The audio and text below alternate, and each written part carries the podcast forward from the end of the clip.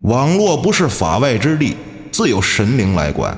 你可知地府已有惩治这些为贪小利而毁他人子女之法律吗？欢迎收听由后端组为您带来的“邪事儿”栏目。如果您有一些比较有意思的经历和故事，可以关注后端组公众号投稿给小编，也可以通过小编加入微信群和我们一起交流互动。大家好，我是老安。大家好，我是小俊。哎，今儿还是我们俩啊，直接开讲啊。好嘞。今儿第一个投稿的朋友叫何，姓何啊。哦，说今年二十，高考完以后暑假找了一保安这么一兼职，工作岗位小区门口。哦，这我是一名保安，上班只为下班，我爱业主小丹。喜欢业主小丹。哎，住宿的话呢是在小区对面公园里的深处，说走路大概十分钟也不远。哦哎，刚去的那两天还行，上晚班有食物带。哎，晚上下班公园里的路灯啊隔的距离比较长，嗯，后来就没师傅带了，因为你这熟悉了嘛，是吧？确实。那天晚上他下班呢，跟同事一块儿喝点儿，喝完了之后他们就去网吧了，嗯，自己就先回去了。走半道憋不住了，想上厕所，正好走到两个路灯中间都照不到的地方，哦，哎灯下黑。哎，就开始释放自我。这时候就感觉后边有人推他，也没多想，因为他他说自己酒量不是特好啊，感觉哦是喝多了没站稳。结果刚提上裤子接着走的时候，就感觉前面后面有两个人，两个都可劲儿的拉他，一个让他往前走，一个往后拽，一个蹬他头发，一个拽他手，嘿呦，就明显感觉前面那力气更大，他就迷迷糊糊的回宿舍了。晚上做梦，他爷爷哎，这时候晚上就拉着他往前走，哦走可快了，他爸也在。但是梦里边呢，他爸跟后边一个四十多岁一男的正打架呢，他就想过去帮忙，他爷爷拉着他走，不让他看，他就犟说非得过去帮忙。这时候他爷爷生气了，嗯，朝他后脑勺啪一个大背斗，就轻飘飘的这么一巴掌啊，他就感觉我操一下把他魂儿都给打出来了，直接醍醐灌顶。就晕了。再一醒，天亮了，结果就这头皮跟脖子都疼得要命。后来仔细想想，说他爷爷跟他爸都在他身边陪着他呢，哦，明白了不？那就意思是，如果说他真回去帮他爸打架去，整不好就出问题了。他爷为了叫醒他，啪一拍醒了。哎，也有可能是真的就拽他，那不疼吗？哦，接下来投稿的朋友叫枫叶，说呢这就是最近发生的啊，说这事儿目前还没结束，说他是一快毕业的一专科生，嗯，因为今年有这个当兵的专升本免试的政策啊，所以他家里人就想让他做近视手术就能当兵了，哦，眼神不太好。结果呢，这近视手术不知道怎么回事儿，右眼恢复正常了，但左眼一直有个雾点儿没法消除。这是做坏了吧？这是。哎，有可能。后来呢，医生一直给他用眼药水滴，还没好。他也不知道说能不能赶在这当兵前康复啊。问医生什么情况，人家也不太确定，说是第一次遇上这种情况。是据医生说，是什么什么沙漠反应沙漠反应。啊，说十年都不一定能碰到一次这样的啊。说他之前呀、加过一算命 A P P 的客服微信，也是不太靠谱，反哎正，，于是他就想起来，我这帮我看看呗，说我这嗯眼睛多久能好啊？然后对面说用六爻啊帮他看了一下，就问他家里说你们家是不是有人毁坏过佛像、神像、宗教用品之类的东西，或者给扔了？嗯，哎，仔细想了一想，好像确实有这么一个事儿。说大概是去年十月底那段时间，他在网上啊供过舍利子，说想请回家供，后来怀疑是不是假的呀，嗯，然后就用锤子砸，用火烧。那那个舍利子应该是说高僧那个炼化之后炼结石啊，说白了就是、哦对吧？然后还用火烧嘛，不是？嗯，就感觉有股臭味儿，哎呦，他就判断是不是这防腐剂呀、说是因为防腐剂可以染色，嗯，而且吸收水分还能分裂，就让人更相信是舍利嘛。还挺科学。然后这是第一个店铺请的这第二个店铺请的倒是没有损坏，但他还是怀疑是不是什么陶瓷做的。那就别请了，那这就就装在这个小玻璃瓶里扔了哎呦，啊，还真让人说着了。然后那算命的人就问他，你是不是去年阴历二五八月或者三六九月做的事儿啊？嗯，多半啊是去年阴历八九月做的，因为这卦上就表示出来了啊。结果呢，就去看了看日历，去年阳历十月份，阴历刚好九月份，时间跟事儿都对上号了。嗯，然后对面呢就建议他叫他父母去找当地的师傅或者道士什么化解一下，但他家里人就就只信科学啊，很反感这些东西。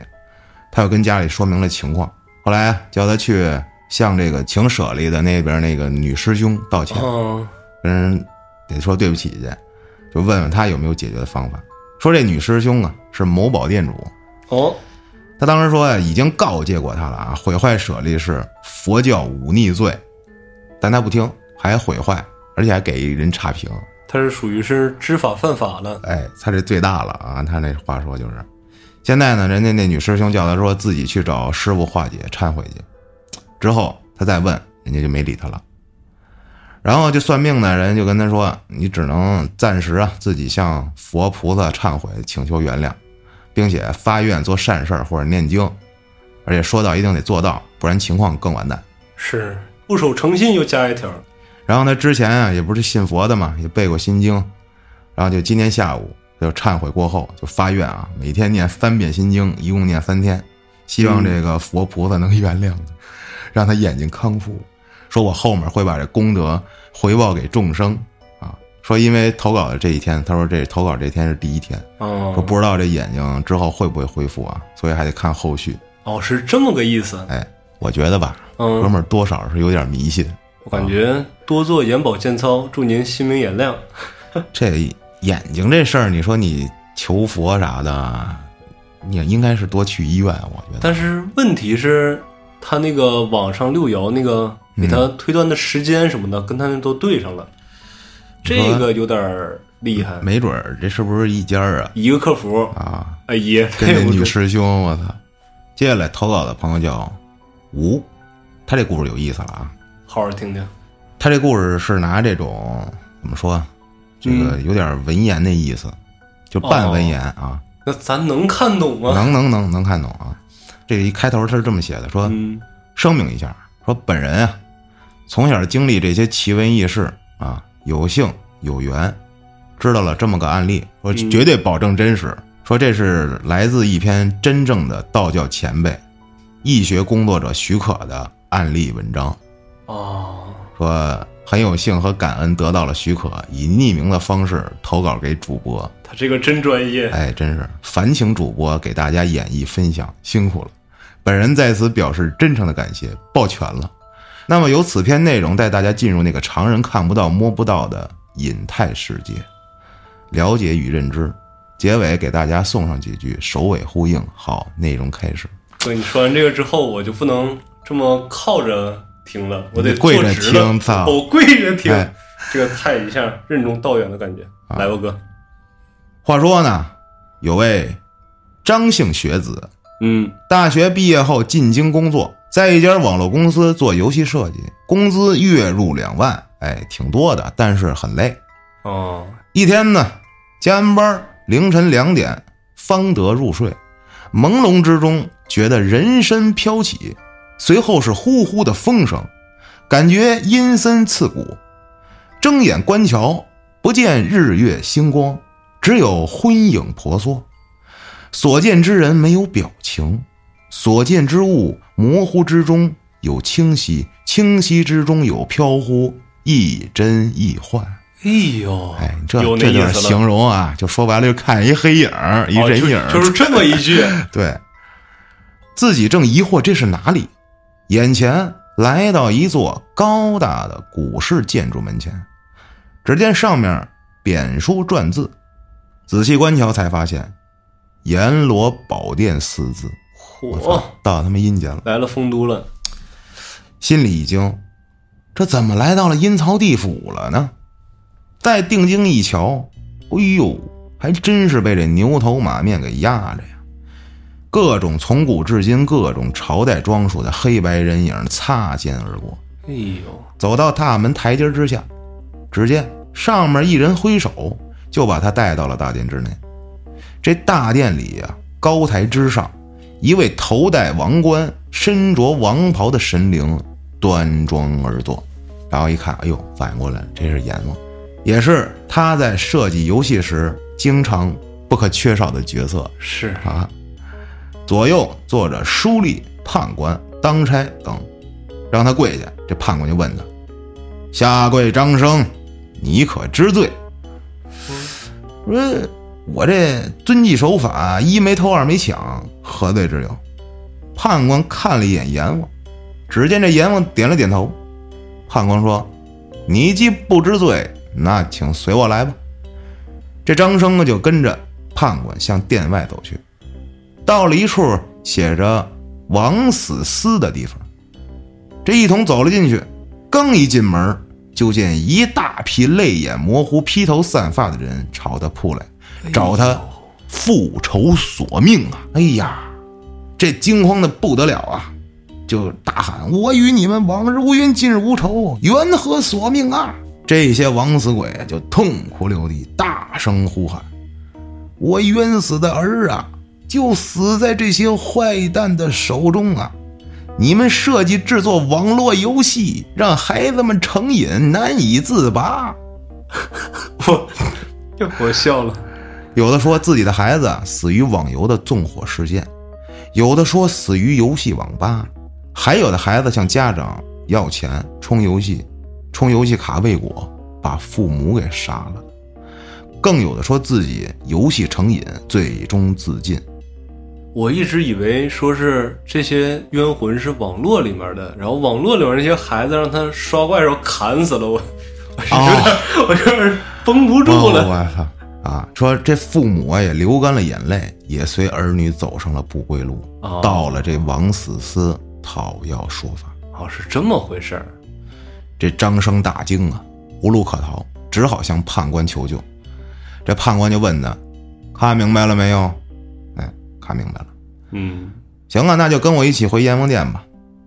见了这阎王殿，张生扑腾就跪下了。这阎王说呀：“念你祖上世代供奉，行善助人，留下善根，近来新规律条生效，你的名字赫然在榜。”我等特来视线相劝，阎王就问：“制造网络游戏有罪否？”点头承认，说：“哎呦，没想到罪过这么大。依你所见，这些孩童沉迷于网络游戏，毁坏自身，也毁坏了家庭，罪莫大焉。网络游戏危害不止于此，因青少年年龄尚小，心智未开，精力不足，缺乏认知能力。”成瘾性网络游戏、黄色网络、恐怖影视、淫秽书报刊，把不良形象塑入受害者头脑中，占有其精神世界，使其真假难分，虚幻世界与现实欲望混淆，不辨真假善恶，致其心理扭曲、精神摧残、自我毁灭。网络不是法外之地，自有神灵来管。你可知？地府已有惩治这些为贪小利而毁他人子女之法律吗？四个字啊，地府律令冒号。哦，听听这地府的律令啊。好嘞，为获利而设计、制造各种成瘾性质网络游戏，拍摄、传播淫秽视频及书报刊、恐怖影视等，摧残青少年神识者，当削其阳氏福报。致其倾家荡产，严重且有后果者，将摄其魂魄，终其阳寿，打入地府，关入各殿的小狱。我的妈呀！这张生一听，辩解道：“哎呀，太重了！我是给老板打工的，每个月啊，收入除了租房、吃饭、交通和奉养父母以外，所剩无几呀，还要攒钱买房成家呀，也很辛苦啊。”这一次被射入地府，就是到了凌晨两点才休息。我们这挣的也是辛苦钱呀。嗯，阎王说：“哎，看你还有点孝心，知道奉养父母，工作也很努力，但你所做事情危害甚重，主要责任在你老板。这时可以放你还阳，但你要记住，把地府的所见讲给世人，勿使小利而毁人子、毁人家，切记切记。”嗯，张生。一下就醒过来了，我的妈呀，浑身大汗呀！感慨了半天，决定不再做游戏设计了。这时候最后啊，说送上几句话：予以此篇内容告诫有缘听到见到的人，要知敬畏，存良知。不是什么钱都能赚，也不是什么事儿都能做的。存善念，正见，正行也。诸恶莫作，众善奉行。欢迎大家分享给有缘人。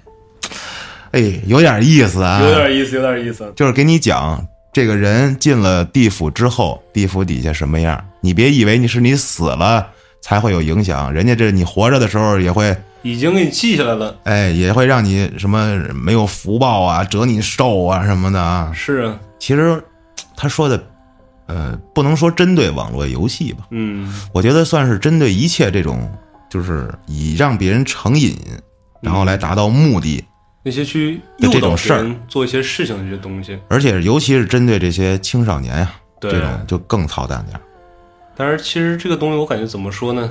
它很难说是游戏本身的错，嗯，或者说是一个监管力度啊，或者说怎么去引导这些青少年之类的，应该是这块儿。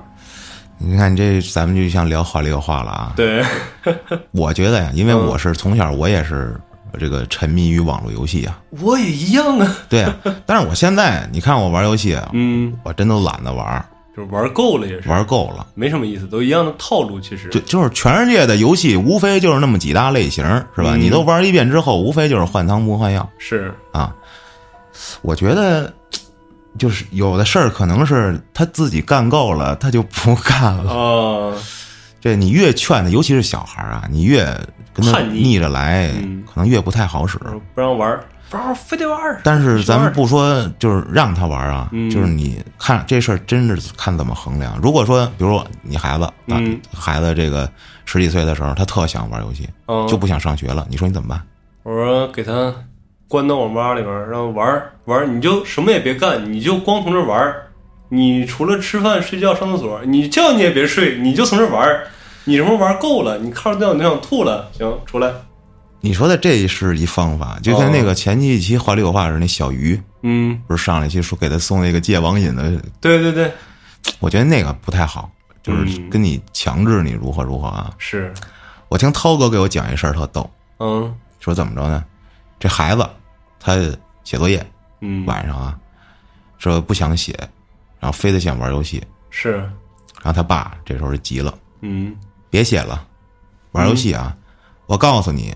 作业你可以不写，这游戏你要是打输了，你看我怎么打死你啊！哦，还有这个惩罚机制呢？你不爱玩吗？嗯，你看你作业不写行，嗯，然后你游戏你还玩不好，嗯，你你你看着呢，这人孩子直接哭了，不玩了，不玩了，再也不玩了，写写作业，有点意思啊。嗯，但是听完刚才这个，我有一个小迷思啊，就是你说制造这些。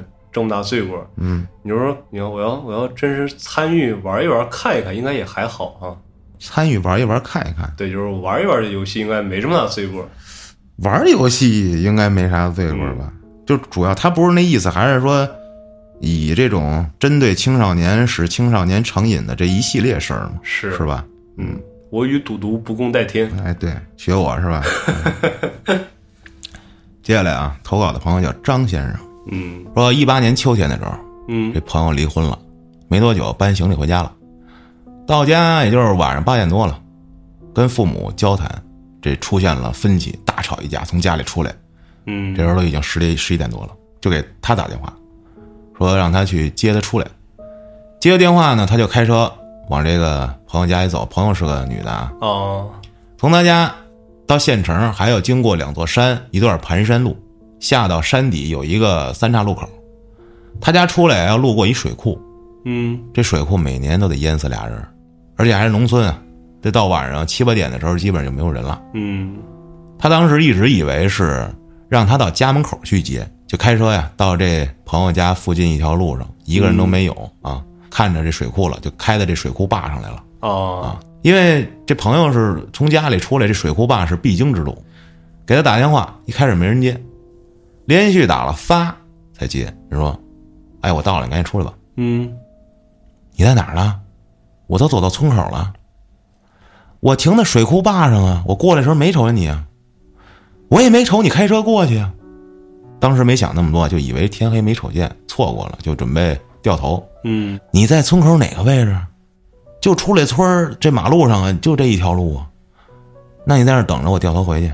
好，这会儿电话挂了。嗯，开车往回走，走着走着出来村了，也没看见人，就想着是不是还在前面，又开了一段路，直到山脚下的三岔路口，一路都没瞅见人，赶紧停下来打电话：“你在哪儿啊？我都开到三岔路口了，没瞅见你啊！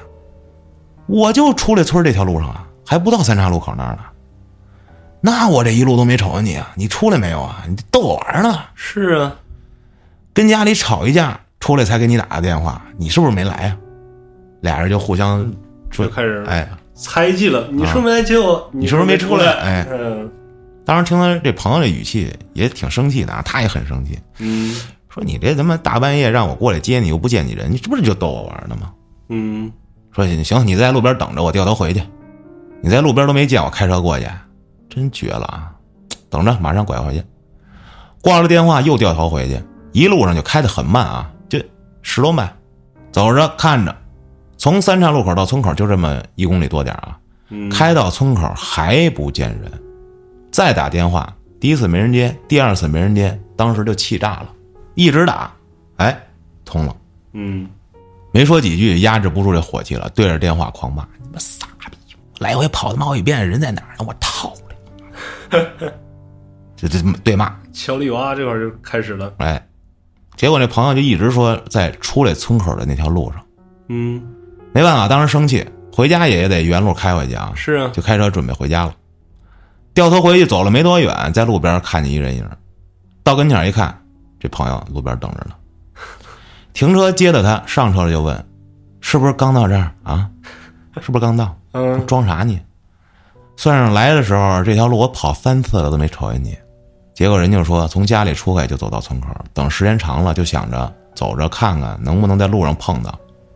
接了他电话，他就站那儿等，等了好久，一直没看见有车过去。给他打电话还打不通，给他打电话打互都打不相打都，打不通。哎还问他是不是走错路了，说你怎么从我家那边开过来呀、因为这个出进村只有一条路啊，直到山脚下的三岔路口才有别的路，就一条路，你说怎么着吧？不可能走岔。对，他当时就说：“他妈的，你可能疯了，到你家就这一条路，你不知道。”结果这话说完，俩人起身鸡皮疙瘩，不说话了。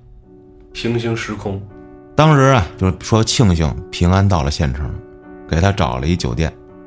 一看表，凌晨三点多了。从县城到他家也就四十多分钟路程，十一点多去接他，到他家也就十二点二十多，再加上掉头找他跑的这几次，回到县城最晚最晚也应该就两点，中间耗出去那么长时间。第二天回想起来，就找大师去了。嗯这大师的意思就是说呀，晚上去接送人，一定要到家里接，要敲门，哪怕不进去都行。送人要看着打开门回到家，在半路接人没接到家里，在外面等的，或者说送人快送到家了没送回去的，要么会被遮掩找替身，要么就是你半路接到的，是不是人你都不知道。说一些磁场影响你，当时大骂一通，你血气影响了磁场也就没事儿了，就是你骂来着嘛，哦就给冲了嘛。那我那招还是好使。说你要是越害怕，越容易出事儿，是嗯打墙了。这个听完之后，一开始感觉是有点时空错位、哎平行时空那种感觉。有这意思啊，但是你刚才那一句接着的都不一定是人，给我吓坏了。是吧？说哪天我接你去，上车的时候是旭哥，然后等开一半儿，告诉其实我是九日啊。你这再一回头，我操，人呢？发现他妈的，我刚要上车的时候，你车直接开了，我在后面跟那儿追呢，没让我上去。那就是可能就是不想接你了，那就可能，哎，接下来投稿的朋友叫康宝，嗯初中放学，跟两个朋友在回家的路上，路过一小区门口，门口有一草坪，几个垃圾桶。平时这居民啊都是扔垃圾也在那儿，嗯，所以这老鼠就很多。这路过啊都能窜出好多来。嚯，那天呢，他仨边吃冰棍边路过，嗯，没看见一只老鼠，还挺奇怪的。就说其实没有哎，他们就边吃边走，抬头看见草坪里站着一人，背对着他们，一身黑，来的时候绝对没看见这人，就告诉他们：“这你们看见了吗？”嗯，这时候大家有点害怕，因为来的时候肯定没人，这什么时候在这儿的？他们转头就走了，结果也就走了十几步，他一回头，后面人没了，说消失了。说为什么说是消失啊？说因为这一趟草坪都能看见，视野很宽很广，没有藏的地方，他要走肯定能看着，但是没看着。才走出十几步啊。哦，那不可能走十多步就回头没人了，而且跟在他们后面，这时候有一只黑猫，纯黑的跟着他们走。这个时候他就叫朋友回头，他们一看，哎呦，又害怕了啊，赶紧从慢走变成了快走。嗯再走一会儿，快拐弯的时候一回头，猫没了。回到家，他们仨有俩都发高烧了，说这个事儿过去七八年一直想不明白。我觉得我想明白了，我感觉那个男的就是那个黑猫，他猫从那儿，他肯定没耗子。成精了啊！你说的对，那耗子呢？猫不是在那儿，嗯，但是他们挺勇敢的，他们是从慢走变成快走。没跑是吧？是要我的话，就是走是来不及了，我得跑。再一个，投稿的朋友叫小白，嗯说大概一五年吧，他们村里呢有几个小伙伴儿，想一下大概有五个。说那天天气是真热呀，大夏天的，一块约着去河边。村旁边有一条河，说听说以前挺干净的，但是因为旁边建了一煤厂，把这污水排到他们那条河里了，然后这条河就变色了，变成一条黄河了。破坏环境。说真跟黄河似的啊，嗯而且离他们村儿也不远，一公里左右。不过他们村儿在半山腰，河在山下，也就是一直往下。说那天呀，因为太热了，他们也小啊，就贪玩儿就去了。嗯，那时候他也不会游泳，就不咋想去，但还是被哥们儿们拉过去了。说他为啥不想去？其实不是因为他不会游泳，他就因为那天他感觉去哪里都不能去河里，有一种莫名其妙的这种就预感。哎，然后他们就到了这河边，他就觉得哎算了，到都到了是吧？就进去河里洗个澡吧。嗯哎，也不知道过了多久，因为讨厌啊，他把一个小朋友的一泡沫板丢到河深处去了，就给甩出去了。哦，然后他们就去叫他去捡去，你扔的你捡。本来也没多远，他觉得哎，去就去呗。慢慢的走过去，哎，就差不多快拿到的这时候啊，突然就感觉脚腕被什么东西抓住了。哎呦，一下就往下陷。本来他就不会游泳，就害怕，就开始拼命的挣扎，但是还是起不来。这一使劲往上踩水，头刚出来一点就被拉下去，就出来了一点的时候，这时候就能看见他四个小伙伴往他这边游，但是他就是感觉时间过得特别慢，就一直挣扎。大概过了几十秒，感觉没劲儿了，就感觉有个什么东西把他往上拖了一下，他脚底下突然感觉踩到了什么。说是石头吧，也不是，也感觉不出来是什么，就是突然踩了一下啊。就当他被拖起来的那一瞬间，他抓住他脚腕那感觉突然有点没了，一下就从水里出来了。然后他的小伙伴正好也到了，把他救上岸，就开始咳，说按道理应该这吐出来水不是黄的吗？但是他吐出的水黑的，说说黑也不是太黑，说黄也不黄，因为害怕，他也没跟小伙伴们说这被抓脚脖的事儿啊，就说突然踩空了，掉在很深的地方。接着过了一段时间就回家了，回到家里就开始发烧，啊，烧好几天。他家里觉得不太对劲，你干嘛去了？哎，就说跟那那那条河洗澡去了。爸爸说，行了，那我知道怎么回事了，就去他姥爷家，然后呢杀了一只鸡，说还有什么他就忘了，这算是做了一场法事吧。嗯第二天，哎，好了。后来就没去过那条河了。路过的时候呢，也就在河岸边上走一走。说接着啊，到了今年过年，他问他奶奶，就是身边啊，咱们这有什么鬼故事啊什么的。嗯 说奶奶就说呀，鬼故事嘛是没有，但是你有一个小姑啊。他就说这小姑啊，在他一岁左右的时候非常喜欢他，每天都哄他玩什么的。不过那个时候啊，因为小嘛，也没有记太多事儿，根本也不让人说有个小姑。是，然后他就问奶奶：“我操，那我这小姑哪儿去了？”奶奶一边抹眼泪一边慢慢说：“呀，小姑在十六的时候被他们村里一三十多一男的给哎呦那，什么了，然后他就喝农药把他杀了，就埋在他们村一条小溪边的田里。然后他就跟奶奶说了当年这进水库差点被淹死这事儿。嗯这奶奶跟他说呀：“你们去那条河的上游，以前是附近处理死孩子的地方。以前这村里啊，重男轻女，很多家养不起孩子，就把刚生下来孩子都扔那条河里了。至于他那次为什么踩的东西，说估计是小姑把你给救了。嗯，说后来他算了算，那年他正好十二，正好那条河里面处理死孩子，可能那些小孩淘气儿，哎，我拽你一把。哎，小姑一看，过来哦陪我来吧。自己家孩子然后？赶紧哎给打蹬上去了一松手就给送上来了。所以他就问他奶奶：“我怎么不知道有这么个小姑？”嗯但是他小姑是吧？虽然十六就没了，但是是一直的也不知道是不是他救的啊，应该是。嗯咱咱就这么想嘛。哎，而且一说到感觉这种河边啊、水边，感觉这种事情还比较多。像我们那边有一个怎么说呢，一个小湖吧，也叫。其实你要专说深的话，它也就两米多深，它不是特别深。但是甭管说是这旁边钓鱼的也好啊，说是小孩打闹掉进去的怎么样，每年肯定得有一两个从那边淹死的。嗯，还都知道，还就容易发生这种事儿。这玩水就得找郭哥，哦，不知道郭哥遇没遇过这种情况？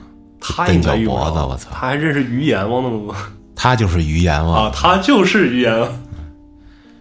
哎呀，接下来投稿的朋友叫点点，嗯，说小时候住农村，天气热就喜欢到村后的一条河里游泳。又来了，听到一个红色鲤鱼的故事，说还是在一天下午啊，跟他发小在水边发现了一条红色的鲤鱼，说不是正常的红，而有点虚，说像是在水中啊折叠了好几层。因为小这游泳啊不好，所以没过去抓。晚上回家把这事儿跟奶奶说了，说重点冒号啊，这奶奶听了给他讲了一故事。嗯说他应该有五个大伯，把他们名字就 A 的伯、B 的伯、C 的伯、D 的伯、E 的伯，好，还有他爸。嗯这大伯们呢都不亲，大伯是表叔啊，哦，而且他们年少的时候，这这 C 的伯跟 D 的伯也喜欢去这河边玩儿。哦，一天下午，他们也是在他和他发小去玩的那河里啊，嗯突然这 D 发现了水里有条红色的鲤鱼，可是呢，后来这 C 在出事了之后，告诉爷爷奶奶，就并没有看到鱼。这 D 干嘛了呢？D 看到鱼后，说什么也得要下海抓去。这 C 就没阻止他，因为他们平常啊经常这个下河，于是让这 D 一头扎水里。可是抓的水中并没有什么鱼，而是一头扎进了地笼里。哎呦喂，逮鱼的啊，嗯逮鱼的那个网。说按道理那条河才不到一米，不可能看不到渔网，也不可能说人扎在里面怎么也挣扎不出来。这事儿发生后，C 说自己当时吓懵了，在地上坐了一会儿，才想起来回家叫大人。等人全过来之后，就看见这地飘在河里，河里也没渔网，河边也没有除了 C 跟 D 俩人以外的这个走动痕迹。水里也压根没有鱼，因为那水是死水。说后面的事儿就忘了，奶奶就只讲过一遍，后来也没有再提过了。出事儿的时候，边上有一石头大乌龟驮着一块墓碑。在出事后过了十几年，村里有人因为要卖乌龟，因为意见不合，一气之下把乌龟头给砸掉了，嚯，把头扔到另外一条河里，把碑扔到另外一条河里，就是那个大石头乌龟啊。嗯，驮着那个碑那个，啊，把龟身拉到一老房子前埋了起来。零几年的时候，还有这外地人花两千块钱要买龟身，但是呢，人家并没有卖，这事儿就结束了。他这个整的挺砸乌龟，挺邪啊！你说他砸那个乌龟，他还不放一块儿，他一个给埋起来，放对对一个跟不法似的。嗯，而且那个红色鲤鱼，还就是出事儿那个地的呗，自己看着了。鲤鱼应该都是红的，但是说他说这个颜色不是虚嘛，可能就是嗯，倒影儿，不应该是啊，用我们那儿话说，就是这个河馋了，啊。每年得自己吃弄点点人哎对，这个今年夏天应该去跟郭哥玩玩水，但是我这肚子一直没好，这湿疹很严重，不敢下水。我是一直有一颗玩水的心，但是我是个旱鸭子，我是完全不会游泳，带游泳圈呗。那也害怕。我是一看到水我打怵，应该是因为那个从小我妈就跟我讲，说我之前我大舅啊就是小时候游泳时候淹死了，然后从小不让我靠近水，说你常在河边走，哪有不湿湿鞋的呀？哎真是，淹死都是会水的。我说那我就压根儿我就别会水，我就淹不死了。反正要想玩水，就肯定得找郭哥，嗯，没有比郭哥还会玩的了。是专业的。行了，感觉今儿也就先聊到这儿吧。好嘞，下一期估计秋儿回来了啊。嗯。好了，感谢您的收听，咱们下期再见我。每天问一百次如何才能逃出升天，当我躺在床上，却感觉我想陷入深渊。微信里的每段文字都是我们的我对你冷漠全面，我看不见你跟沉淀。你是白天，我是黑夜，天上星星是我们之间的泪点。我想见到你在那天月亮最圆，你用你的笑来堵住我的泪腺。是隔着银河。你用海之中我被什么淹没？I know you waiting me now like I hate me too，这是我们唯一的同步。我也想了一天，为何我们在垃圾堆遇见彼此？原来时间真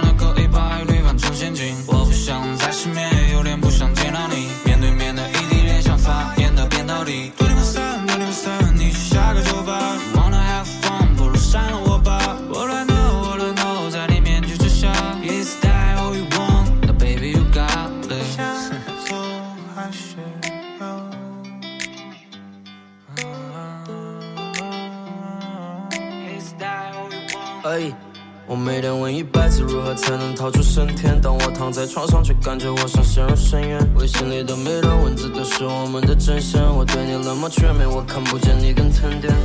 你是白天，我是黑夜，天上星星是我们之间的泪点。我想见到你在那天月亮最圆，你用你的笑来堵住我的泪腺。